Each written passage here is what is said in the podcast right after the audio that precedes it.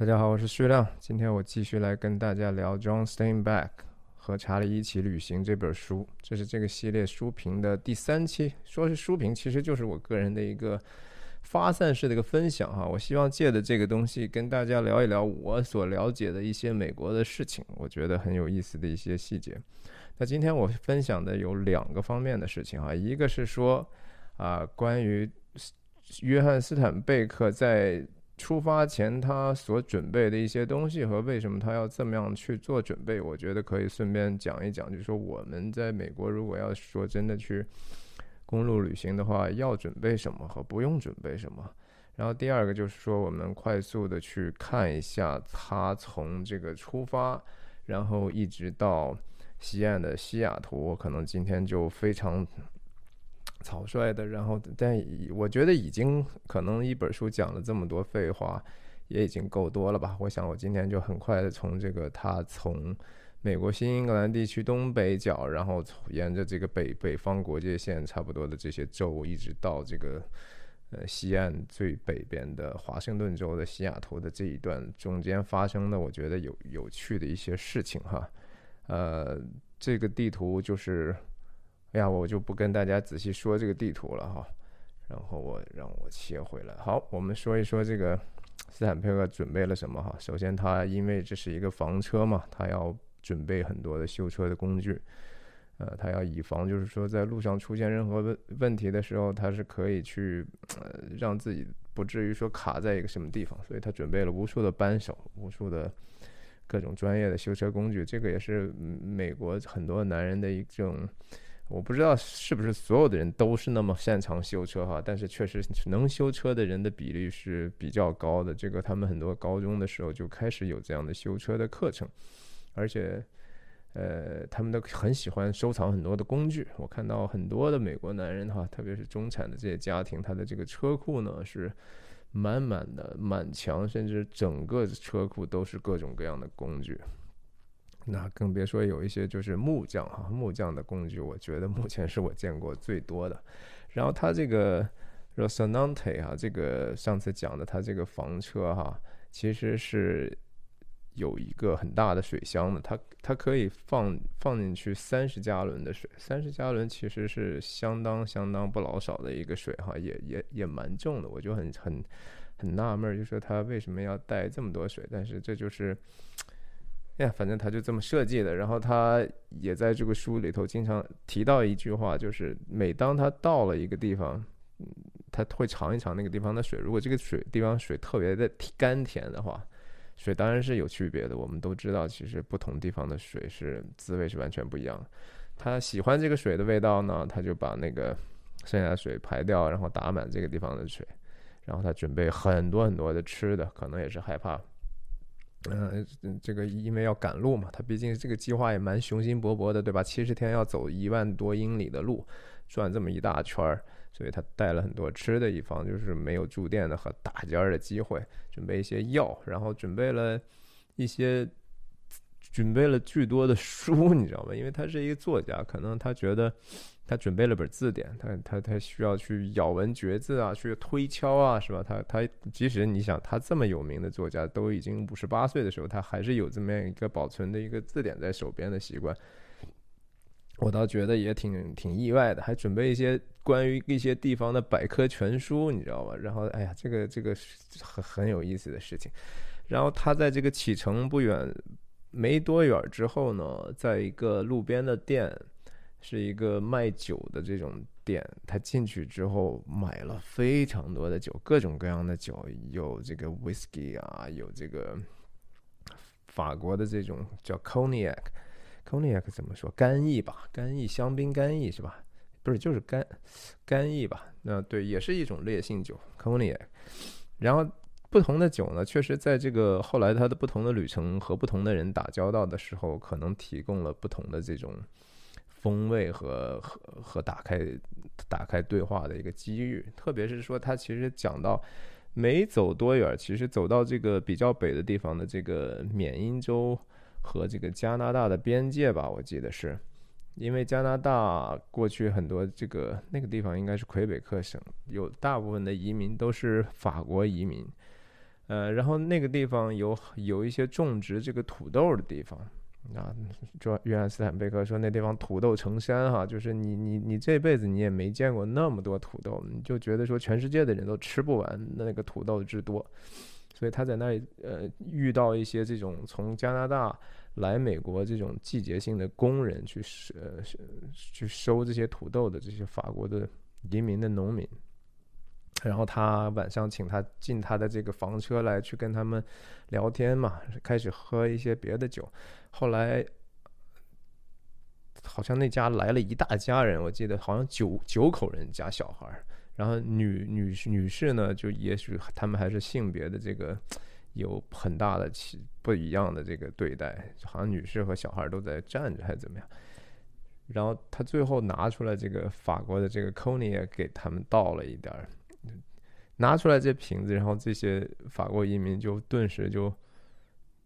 眼睛就冒光哈，就就就是觉得哇，对啊，这个事情让他们可能想起来很多过去的事情。然后喝了几杯几杯下肚之后，呃，约翰斯坦贝克说，其中那个一一一个大大。长辈级的人物，头一次他看到说，哦，原来这个人连门牙都没有，就是终于笑了，你知道啊就是平时这人可能就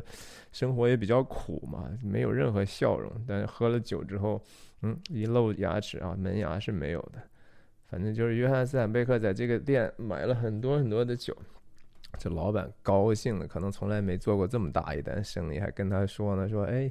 你这开呀，你这开多大的一 party 呢，是吧？哎，总之就是，然后除了这个，他买了一些酒之外，他在家也是路上，他上集也说了，他带了一些枪嘛，这个 shotgun 就是散弹枪。然后他这个书后面也提到，他有一次在应该是在加州的这个去亚亚利桑那州的这个路上，叫莫哈维 desert 哈，莫莫莫哈维沙漠吧。嗯，他从小他们受到的教育就是看到那个土狼，或者叫郊狼哈，口压里一种很小的体体量真的很小，比还比我家的这个金毛犬还要小的一种狼。就说从小受到教育，就看到这种狼就打死，他们是坏孩啊，嗯，是有害的动物。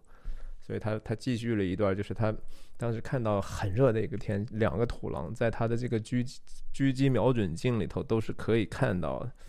他本来觉得说，哎，我是不是应该把他们打死呢？后来觉得说，哎，这地方他也不招人不惹人的，是我干嘛？他也不偷我，不偷鸡，然后即使偷鸡，也不是偷的我的鸡，他们也挺不容易的，所以他就放过他没打。你说他就记这个这本书，这是其中的一个特点，就是他真的。你也不知道是说是不是都是真的哈，但是他经常会有一些看起来和一个主旨无关的一些呃故事的描述，反而不但说给给增加了一些更多的现实感，同时其实他在每一个这样的一个小故事里头，其实都有对自己的一个反思和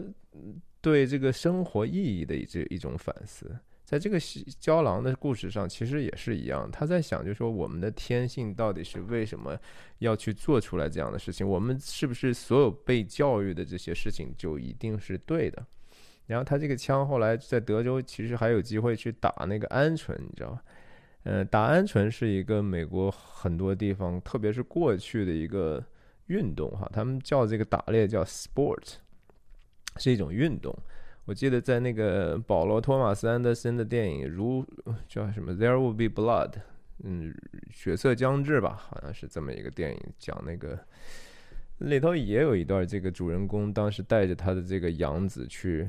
其实是为了去看石油，但是他就找了个借口说我们是来打鹌鹑的，所以这个打鹌鹑这个事情是一个非常过去非常流行的地事情。但无论怎样，就是好像，呃，约翰斯坦贝克这个旅程。也没有开过枪，也没有伤害过什么动物。他们去打鹌鹑，结果鹌鹑一直都没有，没没看到鹌鹑。然后他那个亲戚就说：“哎，你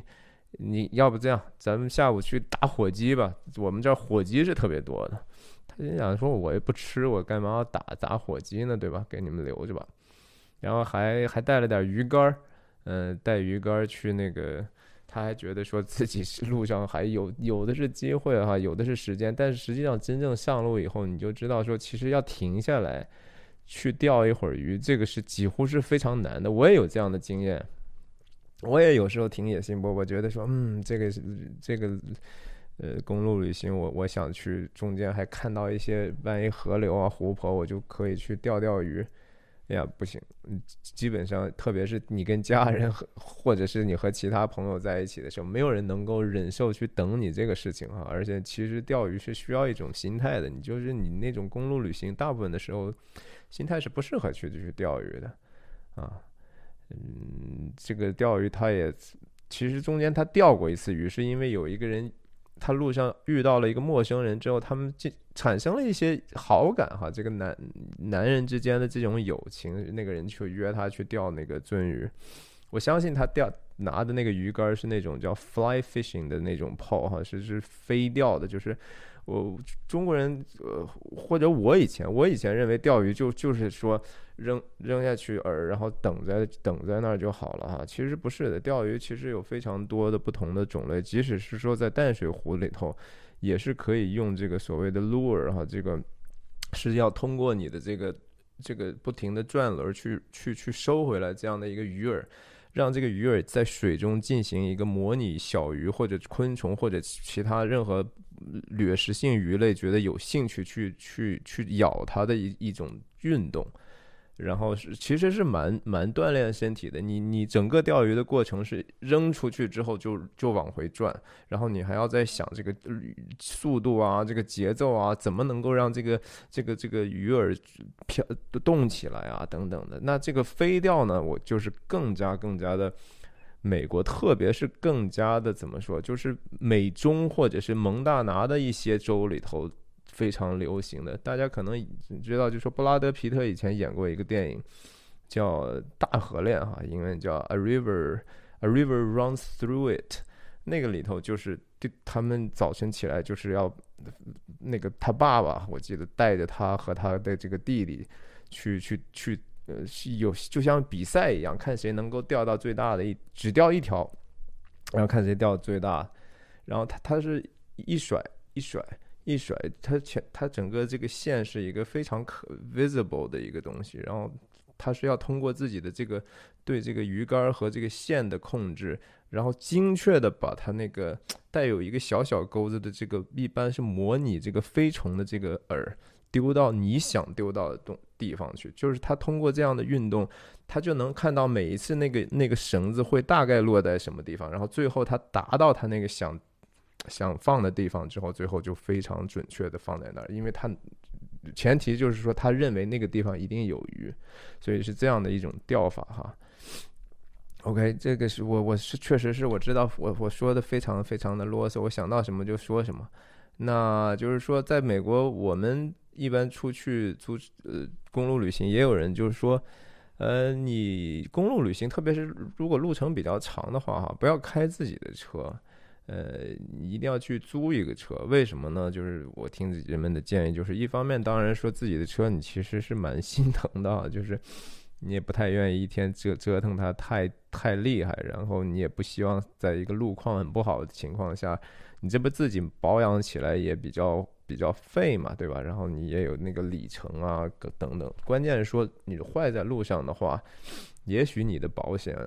呃，不够好的话，你没有办法得到及时的这个救助。那一般来说，租车公司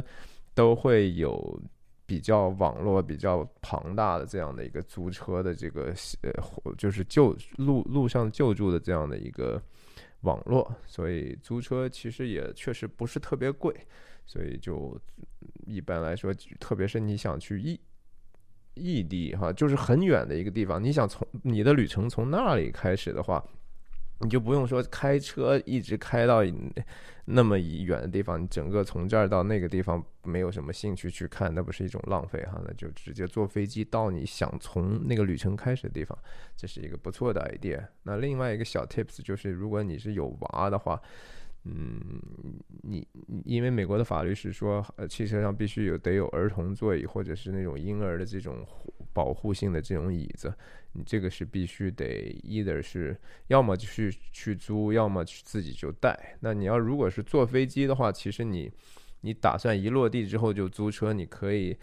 先把这个托运跟着你的这个人去托运。那一般来讲，好像美国的航空公司对这个只要小孩要上飞机的话，他是允许你给你免费去托运一个这样的座椅的，就是说在这个可以免费的行李之外，还可以给你一个免费的托运这样的一个儿童座椅呀。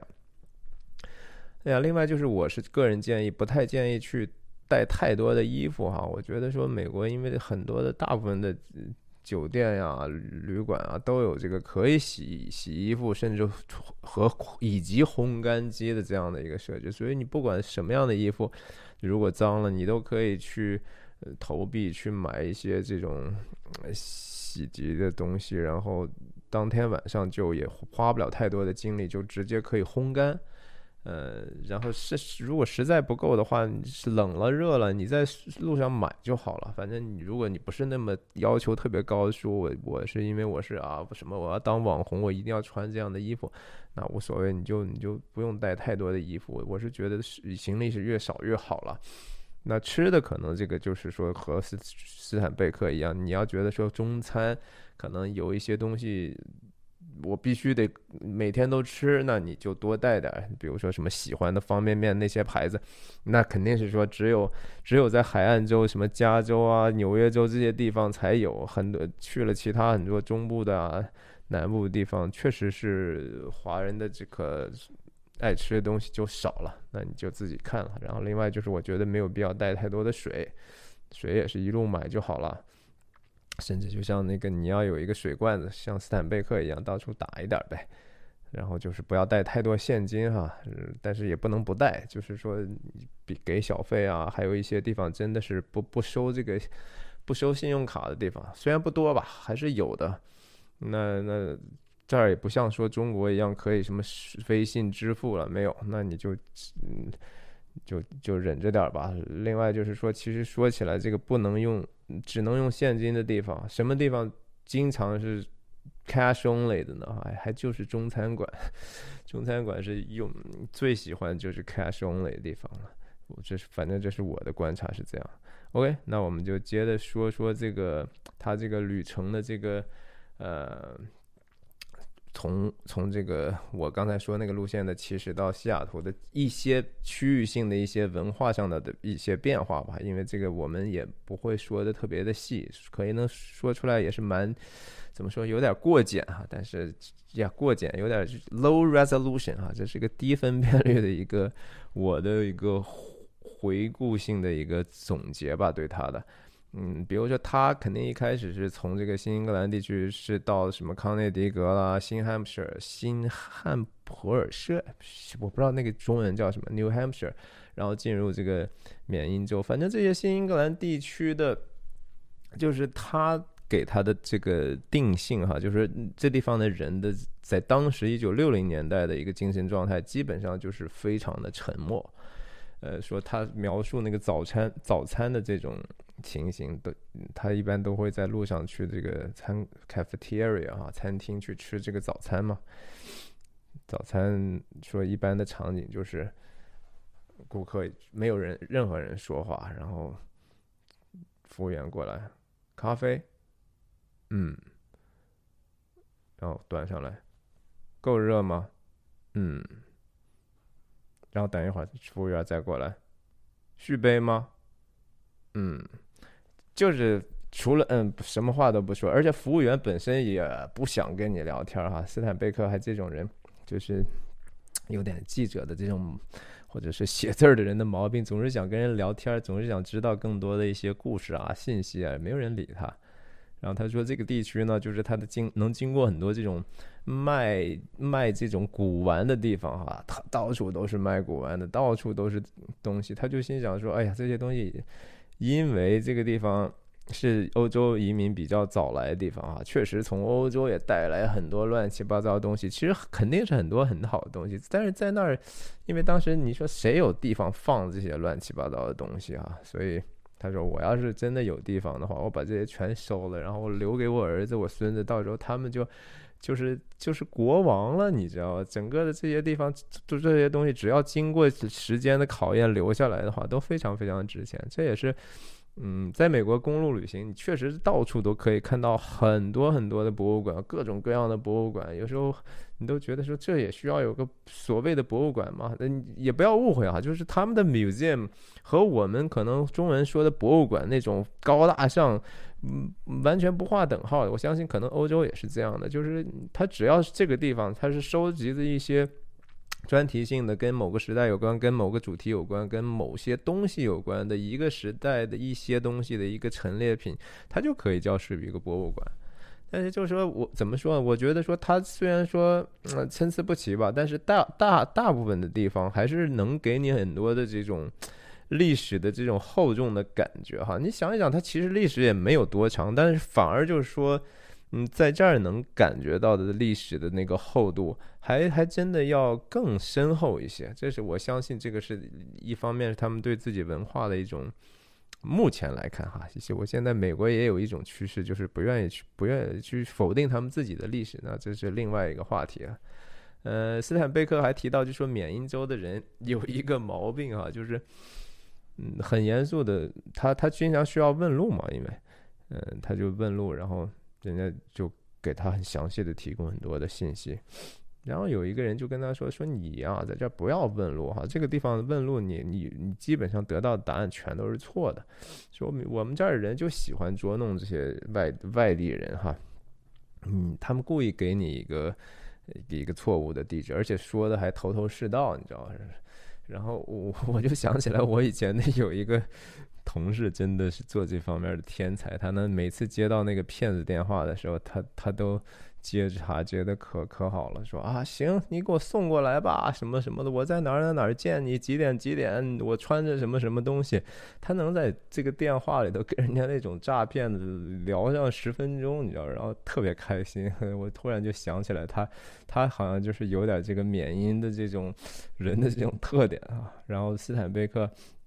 还描述了这个他吃过吃过的人生中最好吃的龙虾，因为缅因这个地方的那个海滩是盛产龙，呃，就他们那个海边是深海和近海都是盛产龙虾，可能全世界他每每年向这个全球出口很多这种非常高级的这种龙虾食材，甚至说纽约城，我记得另外一个英国的一个呃，也是一个电视人吧，也是一个纪录片的一个。呃，也是第纪录片的一个导演，然后自己也做很多乱七八糟的写书什么的，叫 Stephen Fry。这个人做过一个系列叫 Stephen Fry in America，那个我也很喜欢的一个系列的电视纪录片啊。他自己从英国搬来一个那个伦敦那种黄色的这种计程车。开着那个去美国五十个州，然后他一集里头是 cover 两个州，一集里头两个州，他每一个州只选一个地方，这种地方都是他精心选的，不是那种大家都知道的地方。然后他在缅因州选的就是一个龙虾的这种渔渔民的这种呃一个好像是港小码头，很很有意思呀。OK，我们就从这个。新英格兰，然后他慢慢就开到这个，也就还要回到一部分的纽约州，他要经过一下这个 Niagara Fall 尼加拉瓜瀑布，然后其实没有怎么顺着这个宾夕法尼亚的边儿，然后进入这个呃，应该是 Ohio 吧，然后他就说，只要说一进入到这个。呃，这已经如果是 Ohio 的话，就已经是叫 Midwest 了哈，就已经算是美中了。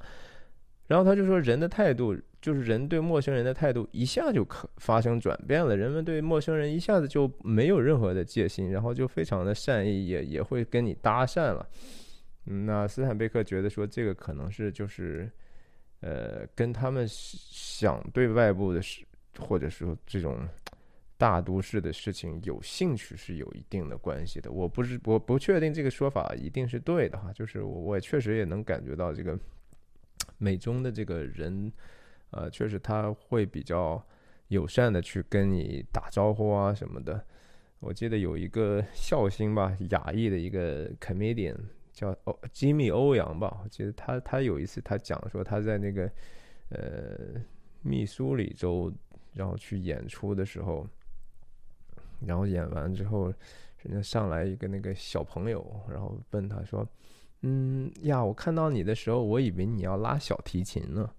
这是一个刻板印象嘛，是吧？就是，但是就是他是很友善的，在在跟他说说，呃呀，我我没想到你你们这种亚洲面面孔的人也能讲脱口秀啊。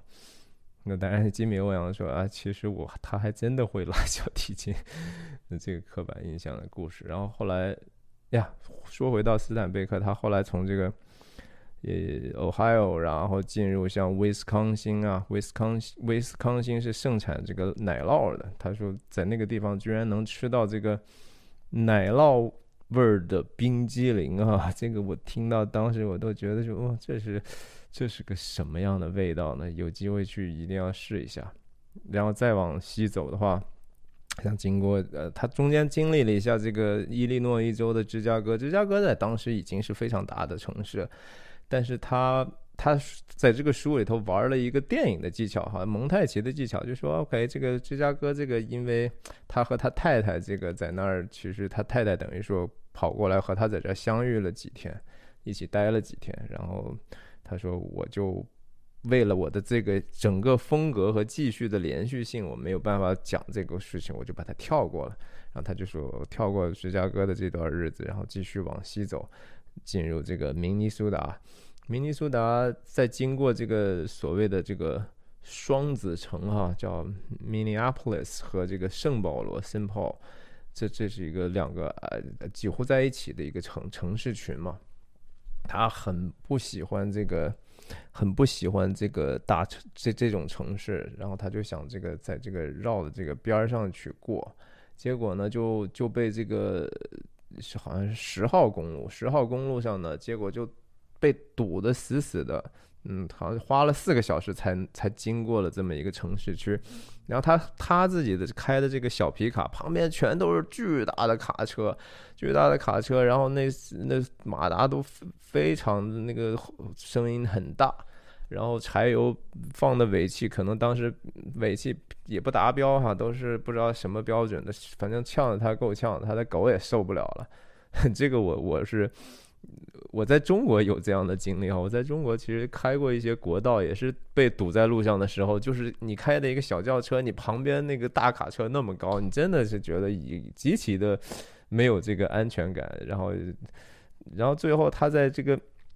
很慢的交通里头，突然看到一条路是说写的是 evacuation route，呃，疏散疏散公路，你知道吗？然后。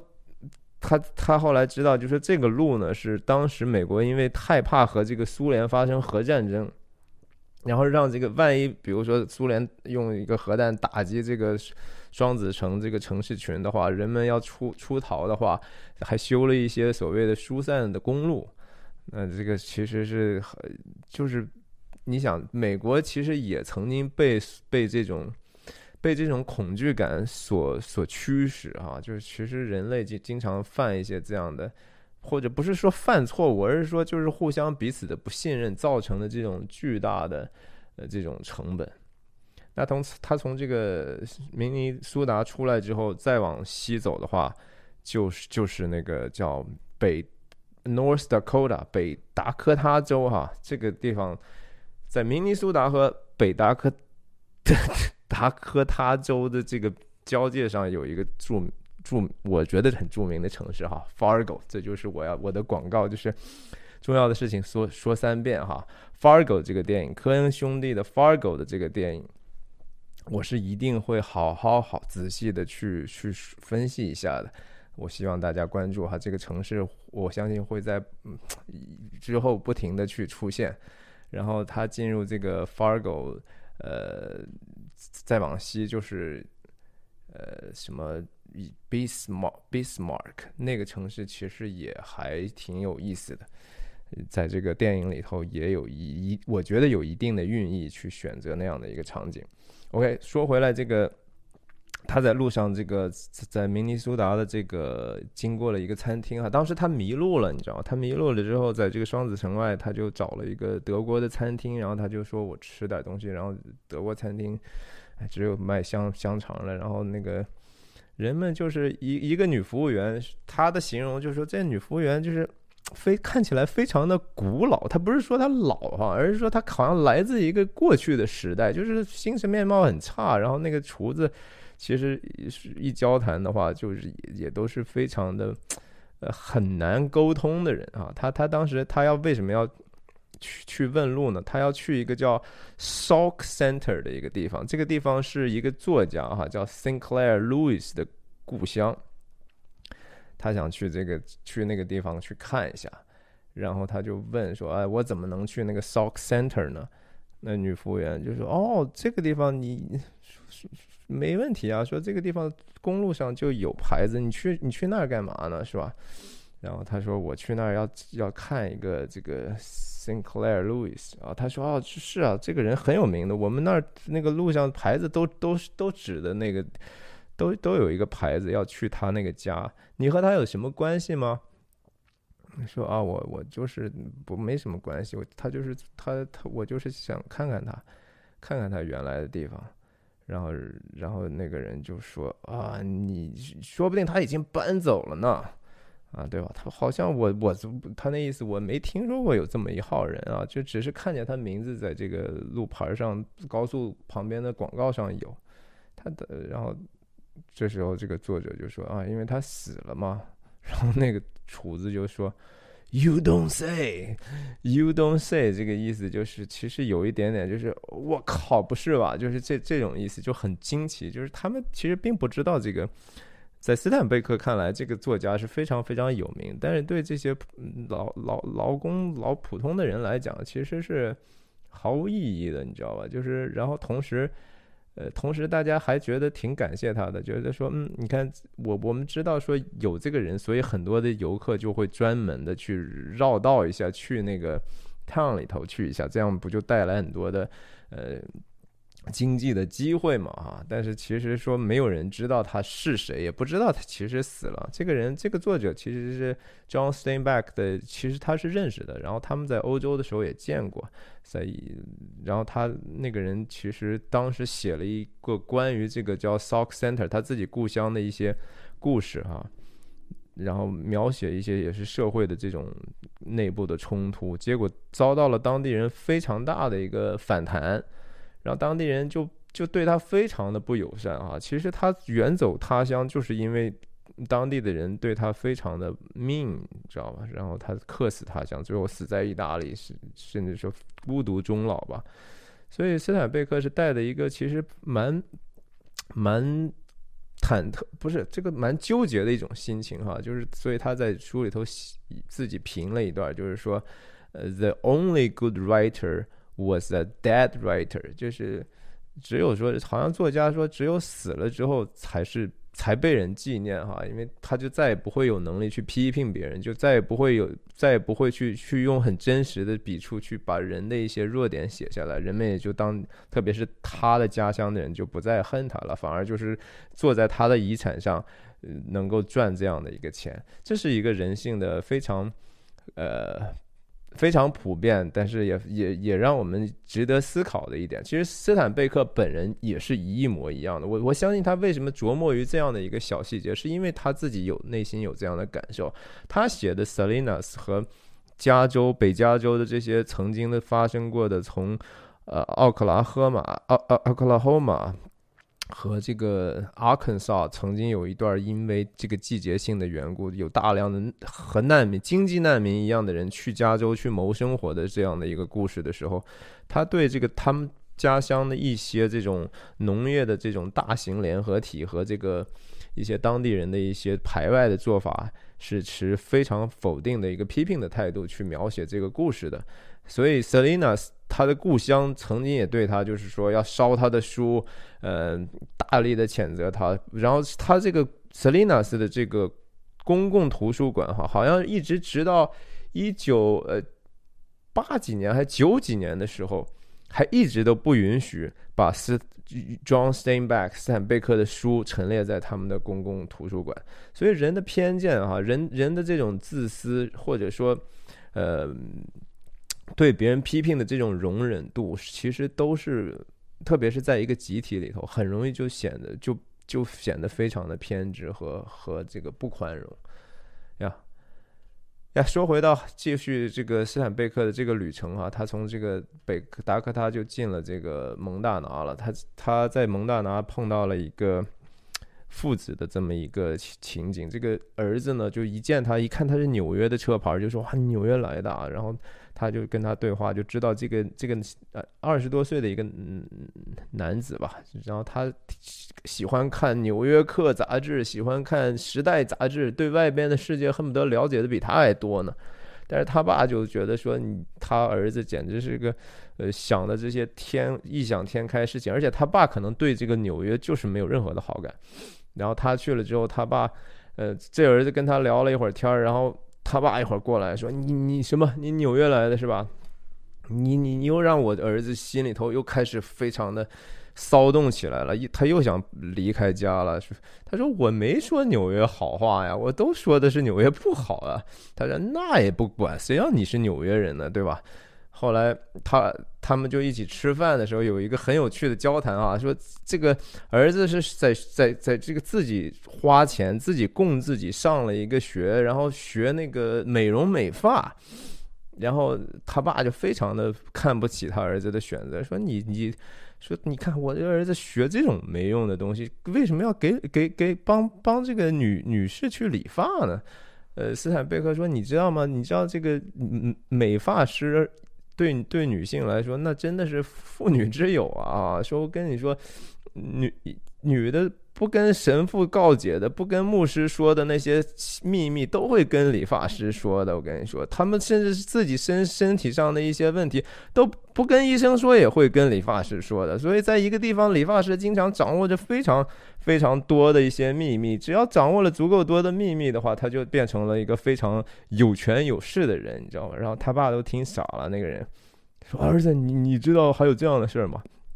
然后他儿子说：“对啊，我我好在我不是只学理发，我也学心理学的。这个事情让我想起来，其实中国的某一些地域，曾经在某一些年代，真的是在出这个洗剪吹人才，真是层出不穷。而且确实他们也非常刻苦，也非常有天分哈。我不知道是那些人里头有多少人最后呃是这样去去成功的哈。但是我觉得在反正在美国这个事情。”可是可能是真的，呀，我最后斯坦贝克从这个蒙塔纳当然就进入这个呃华盛顿州，华盛顿州在他看起来，特别是在这个快到西雅图的这一段哈，他是非常非常不满的。这个是整个一个他贯穿始终的这个对城市化的这种反感。我觉得他所描述的那个时代有点点像，就是说中国从过去二十年开始的这种城市化的剧烈城市化、快速城市化的这种进程，哈，就是到处都是嗯被刨开的地方，然后他觉得到处都是乌烟瘴气的，然后过去的他觉得呃绿郁郁葱葱的森林全部被砍掉了，然后嗯地地上都露出来这种好像伤口一样的地方，然后这个。工厂一一排冒着黄烟儿，反正他就是非常非常不喜欢。他觉得这个电网的这种扩张，哈，然后甚至说高速公路，高速公路因为在罗斯福新政之后，其实在美国修的非常非常的多，然而路也修的非常的好，它整个的公路网几乎是那个时候建立好，到现在几乎就没有再动了。这又是六十多年过去了啊，还是，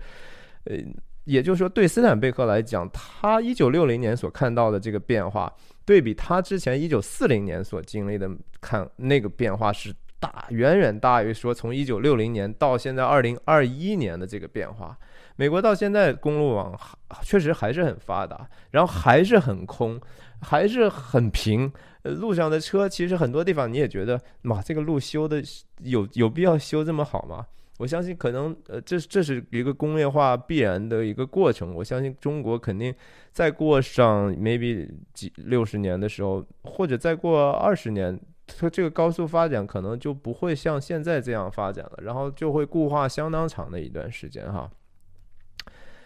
哎呀，其实你想一想，就说西雅图其实华人也蛮多的，因为有波音啊，有有星巴克，有微软，特别是一些高科技的这种企业，也有在那地方有很多的，甚至有 headquarter 的地方。可是西雅图在我们这些